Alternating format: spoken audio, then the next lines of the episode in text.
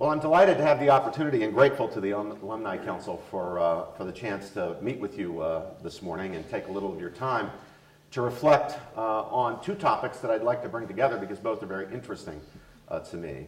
Uh, the first is the issue of immigration, which is a almost perennial issue in American politics, and it's certainly an issue uh, today, although I don't intend in my formal remarks to say much about the policy questions facing the country on the, on the immigration issue just at the moment. And then the other issue is the issue of American exceptionalism. That, too, is a perennial issue in American politics, and it has flared up uh, again. Uh, what does it mean to claim that America is exceptional, that we're an exceptional nation? Are we, in some sense, uh, exceptional, different? Uh, in Lincoln's perhaps somewhat extreme formulation, are we an almost chosen people? Well, President Obama weighed into the debate fairly early uh, in his presidency with a somewhat ambiguous comment about American exceptionalism, saying that yes, uh, he agreed with the concept of American exceptionalism, just as he said the Greeks believe in Greek exceptionalism and the Brits agree, uh, uh believe in British exceptionalism. But others have embraced American exceptionalism in a more robust sense, and still others have criticized the concept of American exceptionalism as perhaps veering over in the direction of a kind of chauvinism. Uh, Michael Kinsley, who's a very famous liberal uh, commentator who many of us used to watch, perhaps you can remember on Bill Buckley's television show, Firing Line, uh, often as Buckley's sparring partner, and uh, sometimes toward the end as Buckley's substitute uh, in the chair. But Michael Kinsley has written a very powerful uh, article uh, arguing that America is really not exceptional at all, that America is just like any other place, uh, with its virtues but also with its faults. Well, let me begin by just stating my own position baldly. It seems to me that the United States of America uh, is an exceptional nation, and that seems to me, in fact, to be a proposition whose truth is too obvious even to debate. Our nation was, as our greatest president said, conceived in liberty and dedicated to the proposition that all men are created equal. And not only was our nation, as Lincoln said, so conceived and so dedicated, we as a nation have proven to the world that a nation so conceived and so dedicated can indeed long endure. Not without a lot of trouble and heartache, and in the case of the Civil War, bloodshed, not without struggles against our own injustices and evils, but we have indeed long endured. What our founding fathers called this great experiment in ordered liberty, this great experiment in Republican government, something that they had no guarantee of the success of, has indeed lasted for more than 200 years. The history of our nation, as I see it, is a history, uh, a story really, of we the people, as the Constitution begins in its opening words. We the people, the American people, struggling, sometimes struggling against each other, to protect and to honor and to live up to the exceptional principles around which we have integrated ourselves and constituted ourselves as a people. And for me, this is the key to American exceptionalism. What's exceptional about the United States of America, in my opinion, are the principles around which we have constituted ourselves as a people, the principles that we have struggled, not without failures, but also not without successes, to live up to and embody in our institutions uh, and in our political life. Our record is, as I have said, far from unblemished, but, as I have also said, we are not without success. Now, no one needs me to remind him that part of what is unique about the United States is that our common bonds, the things that unite us, are not to be found in blood, ethnic solidarity, or something like that, or even in soil, but rather they're to be found in a shared political moral creed, a set of moral principles that are at the foundation of our polity, of our political life announced in our Declaration of Independence and developed in our Constitution. We hold these truths to be self evident that all men are created equal, that they are endowed by their Creator with certain unalienable rights, and among these are life, liberty, and the pursuit of happiness. That was the declaration within the declaration that made the declaration the declaration that it was and is. And it's that declaration within the declaration that all the great reformers have appealed to in calling the United States of America back to its best self. It was that declaration within the declaration that Lincoln constantly repaired to in arguing both for the Union and its preservation and against the evil of slavery. It was that declaration within the declaration that Martin Luther King Jr. never failed to invoke in making the case against segregation and racial injustice.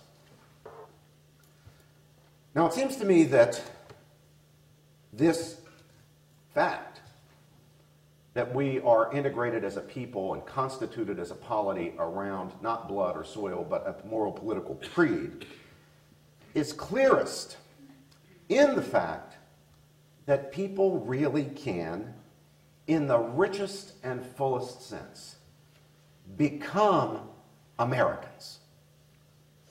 You don't have to be born into it. You can become Americans.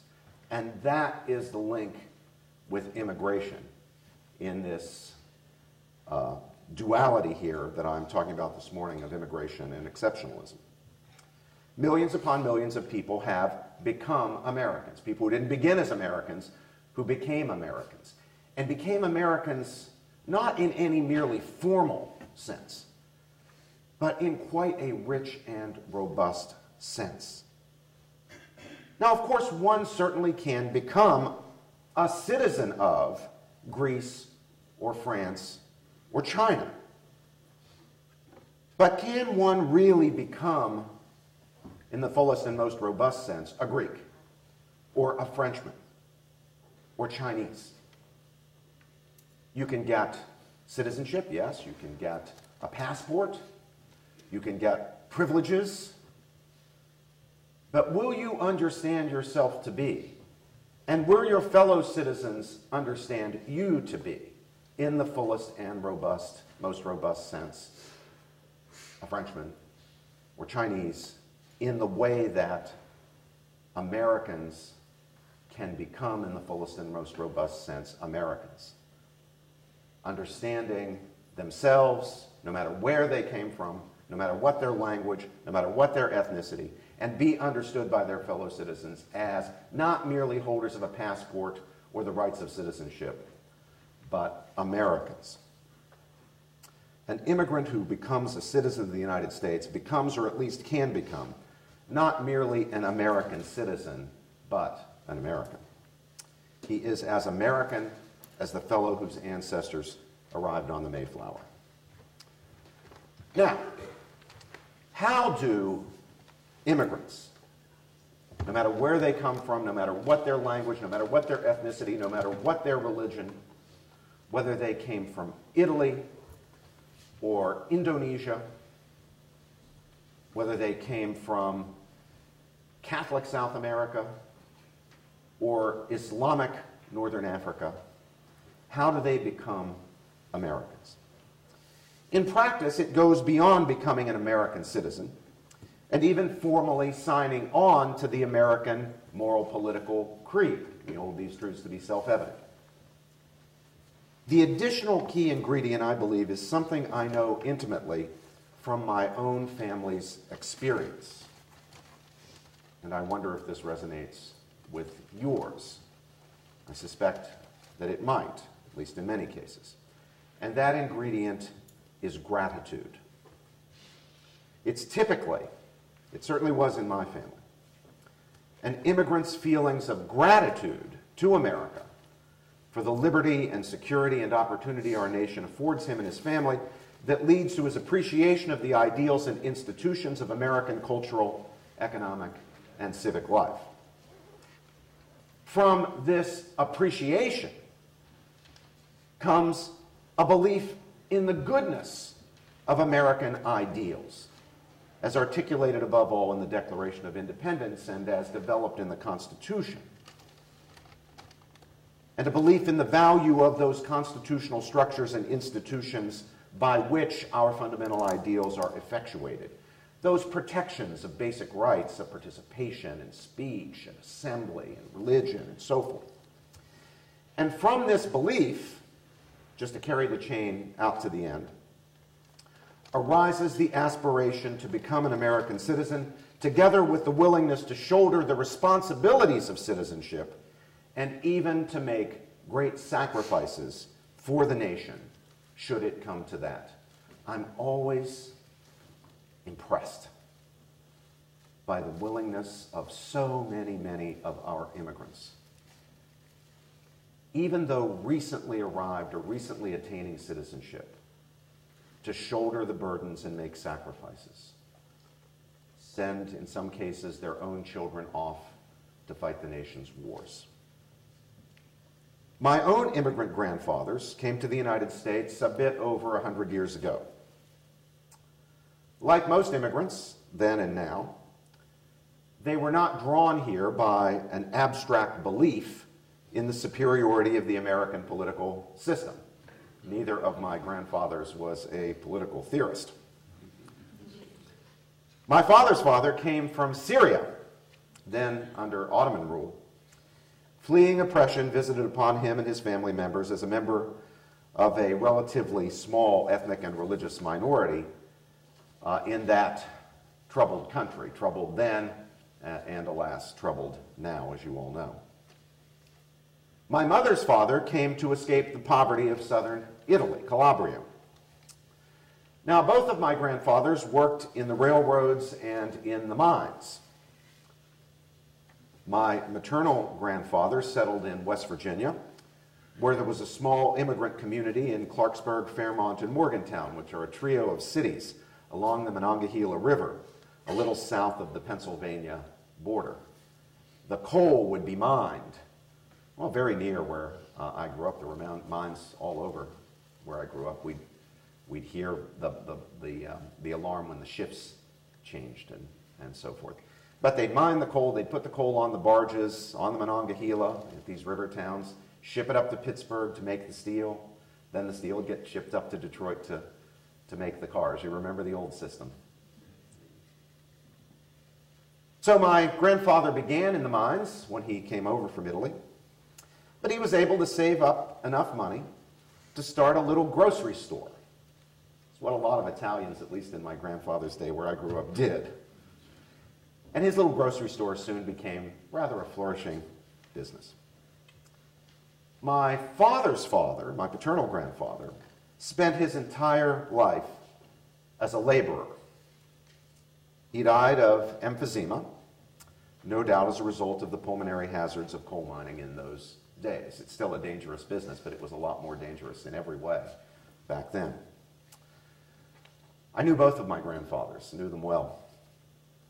And both men were exceedingly grateful for what America made possible for them and their families.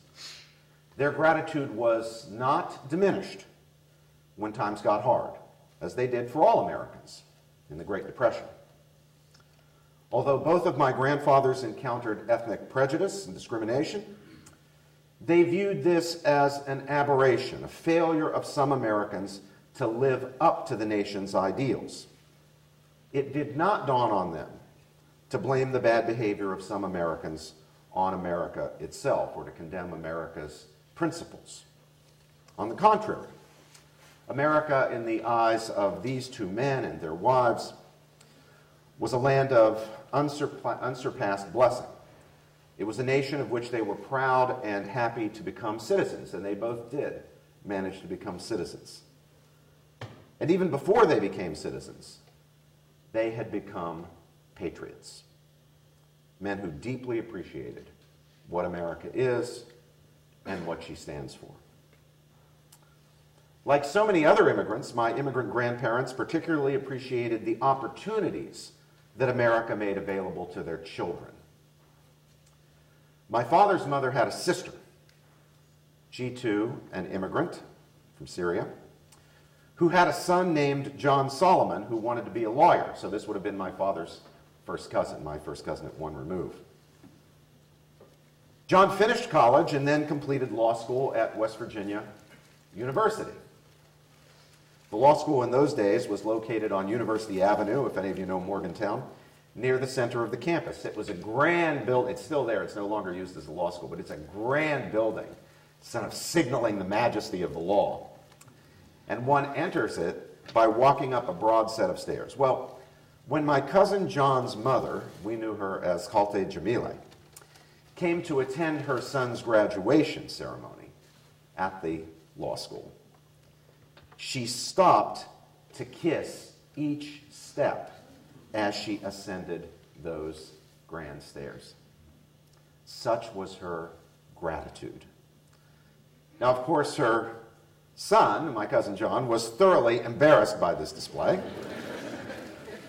this was before my time, but my father, who was there, tells me that his cousin John turned to his mother at about the fourth step and pleaded, Please, Mom, you're acting like an immigrant. Indeed, she was.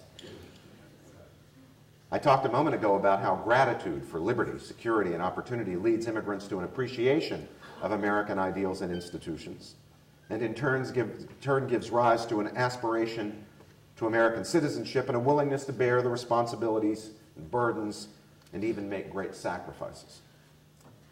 Four of my paternal grandparents' five sons were drafted into the United States Army to serve in the Second World War. My own father uh, served. I, I, I uh, recently had the magnificent experience of um, being at the French Embassy in Washington, uh, where my father was inducted as a Chevalier of the Legion of Honor of France for his uh, service in, uh, uh, in liberating France in Normandy and Brittany. My maternal grandparents had only one son, had a gang of daughters, but only one son, the Italians, and he too was drafted. All of these men served in combat and returned with decorations. Their immigrant parents were immensely proud of them. Proud of them precisely because they fought for America and for what America stands for. They considered, though neither of my grandfathers could speak much English. Still trying to figure out how they got through the citizenship test, although they did. Neither could speak much English. My grandmothers were a little better at it, though they too were immigrants, but they were so proud of their boys. And they considered that their sons were not fighting for a country in which they were visitors or guests or aliens. No, they considered that their sons were fighting for their country. They were fighting for a country that was not only great, but good. A country whose ideals, however short of them we sometimes fell and fall, were noble. A country to whom they were immensely grateful, and not merely because it provided a haven from poverty and oppression, though it did that, but rather a country whose principles they had come just deeply to believe in. They were not raised with these principles, as you can imagine. Where they grew up, these were not the principles that everybody shared, but they had come to share them. When their boys were fighting, they knew that it was entirely possible, all too possible, that ultimately they would be called upon to give what Lincoln at Gettysburg described as the last full measure of devotion. In, in the case of uh, my uncles, uh, in the end, that was not required. They all came home, but I'm sure there are people in this audience whose uh, uncles or fathers or great uncles or grandfathers did not come home. Many gave the last full measure of devotion, and many of those who did were the sons of immigrants. Now, you can imagine, of course, the anxiety that, uh, that the prospect, the, the, the, the all too real possibility of losing a boy in the Pacific theater, the brutal combat of the Pacific. You can imagine the anxiety that that caused for an Italian family who had one and only one son, and he was there fighting in the Pacific. But however much sleep was lost as a result of fear and even dread, they remained proud that their son was fighting for his country, for their country, for America. nor did the fact that Italy, under fascist rule, was on the other side of that conflict. Give my grandfather or my grandmother, much less their children, so much as a moment's pause. They knew which side they were on because they were Americans. The gratitude leading to appreciation, leading to conviction, and the commitment at the heart of true American patriotism left them in no doubt as to their loyalty.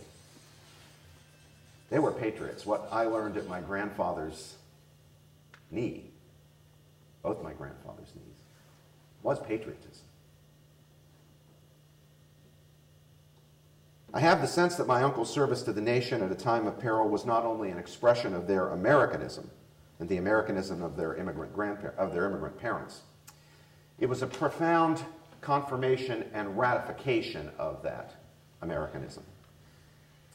If they had any doubts in their own minds about whether they really were truly and fully Americans, as American as their fellow citizens, whose families had been here a while, who were third or fourth or fifth or seventh or tenth generation. Military service erased those doubts. All those boys in combat, facing a mortal enemy, Hitler over here, Japan over here, were made, it was very clear to them, they were all equally, whatever else they were, different social classes, different ethnic groups, they were equally Americans under arms, under the flag, under threat. They were equally Americans. Now, I dare say that the same was true and always has been true, just in case any native born citizens had any doubt about whether their immigrant neighbors really were Americans. The willingness of immigrants and their children to take the risks and, in many, many cases, to be counted among the fallen leaves the question of allegiance and American identity in no doubt. Now, of course, some Protestant Americans wondered whether non Protestants, especially Catholics, could truly become Americans. I'm sure many of you are old enough to remember when that was an issue. Uh, the Kennedy election in 60 sort of presented that issue. Could he really be an American? He's an American citizen, he came from an American family, Family had been here for a couple of generations, but as a Catholic, could he really be an American? Wasn't that much earlier. When was it? 1928, when uh, Alfred Smith became the first nominee of a major party who was a, a Catholic, Democratic nominee. Uh, lost, I guess, must have been to Herbert Hoover if I'm putting the history together. And uh, you know the story, right, of the, uh, of the, of the telegram that uh, Alfred Smith famously sent to the Pope the uh, day after the election, after he lost the election. It was famous because it was just the one sentence telegraph to the Pope saying, unpack.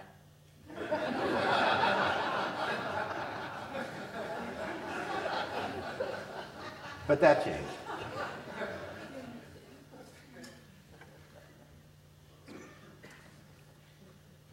But there was a time when Protestant Americans really wondered whether non Protestants, and especially Catholics, could truly become Americans. Great waves of Catholic immigrants were coming from Italy and from Eastern Europe and from Ireland and so forth through the 19th century into the 20th century. And Protestant Americans, in some cases, were concerned that hierarchical and non democratic forms of church governance would hinder the ability of non Protestants, and especially Catholics, to appreciate and fully give their allegiance to democratic institutions and principles of civic life. Some even believed that Catholic immigrants would have to be de Catholicized by the public school system and other mechanisms in order to become patriotic Americans.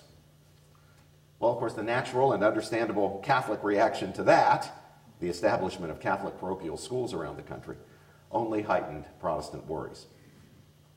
But part of what eventually made these worries go away was the record of service and heroism of Catholic and other non Protestant soldiers, Jews, Eastern Orthodox, people from other traditions, fighting for democracy and against authoritarian regimes and totalitarian ideologies in the First and especially the Second World War. Catholics saw no contradiction between their faith and their allegiance to the United States of America. On the contrary, religious commitment tended to support patriotic conviction.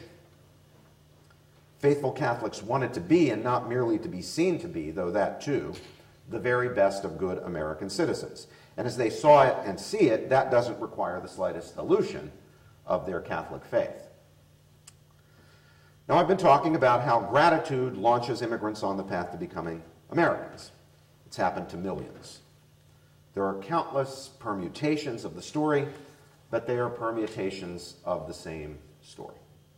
I suspect that as you hear me tell stories of my grandparents, many of you are thinking of stories not at all dissimilar of your grandparents or great grandparents or great great grandparents and how they became Americans.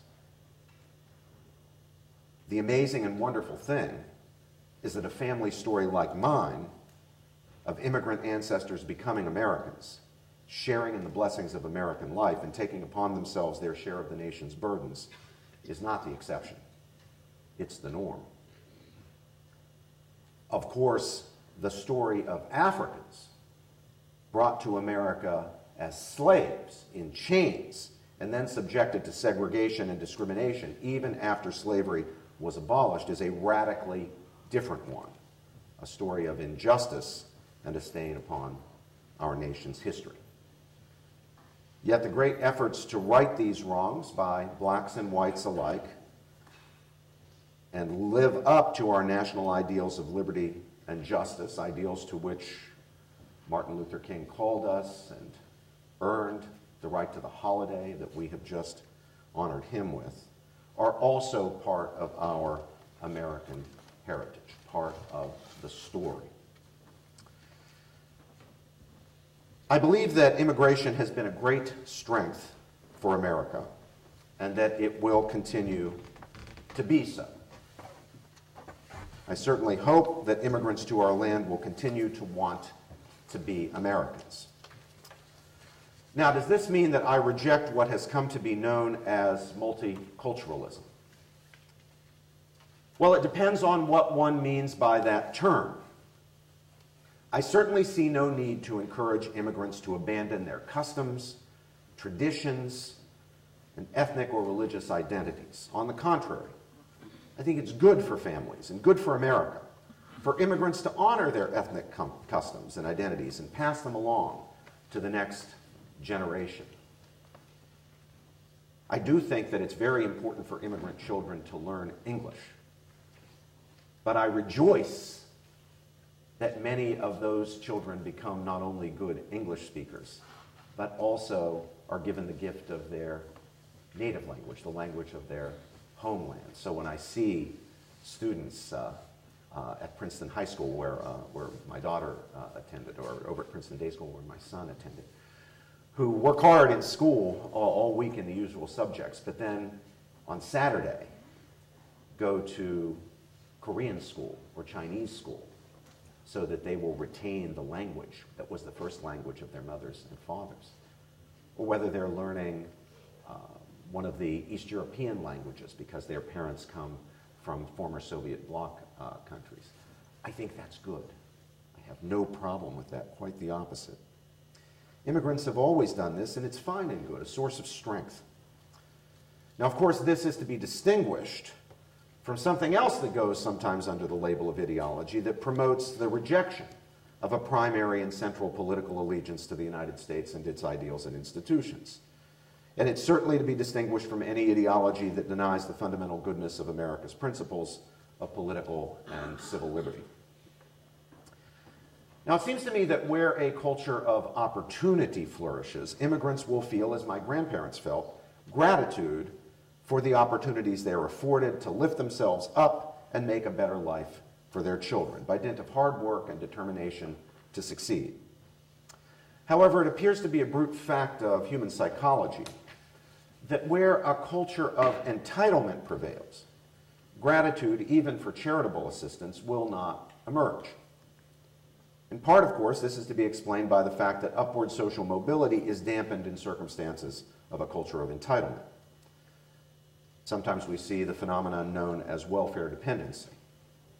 I observed its soul destroying effects on many non immigrant families in West Virginia as I was growing up. You see, dependency is an, opportun- an equal opportunity soul destroyer. And this in turn leads, many cases, to a kind of resentment as people persuade themselves that the reason that they're not getting ahead is that those who are already better off are cheating or manipulating the system to hold down people at the bottom of the ladder who are dependent on entitlements. You see this in the former uh, Soviet Union uh, today. So the culture of entitlement ends up reinforcing the attitude that impedes the gratitude that enables immigrants to become, in that full and robust sense, Americans. As I said, I want immigrants to become Americans. I want them to believe in American ideals and institutions. I want them to join all of their fellow Americans in holding these truths to be self evident that all men are created equal, that they're endowed by their Creator with certain unalienable rights, and among these, indeed, are life, liberty, and the pursuit of happiness. I want them to believe, as I believe, in the dignity of the human being, in limited government, republican democracy, equality of opportunity, morally ordered liberty, private property, economic freedom, and the rule of law, principles that I think have played the leading role in the great success of this experiment in ordered liberty. Our success as a political entity, showing the world that Republican democracy can succeed, although it had failed throughout the ancient times. It failed in the medieval and Renaissance city states. It has succeeded because of these principles. And of course, these principles that have made us the most astonishingly prosperous nation in the history of the world. And I want them to believe in these ideals and principles not because they are ours, but because they are noble and good and true. They honor the profound, inherent, and equal dignity of all members of the human family. They call forth from us the best that we're capable of. They ennoble us. Our efforts to live up to them, despite our failures and imperfections, have made us, in my opinion, a great people, a force for freedom and justice in the world, and of course, an astonishingly prosperous nation, as I, as I said.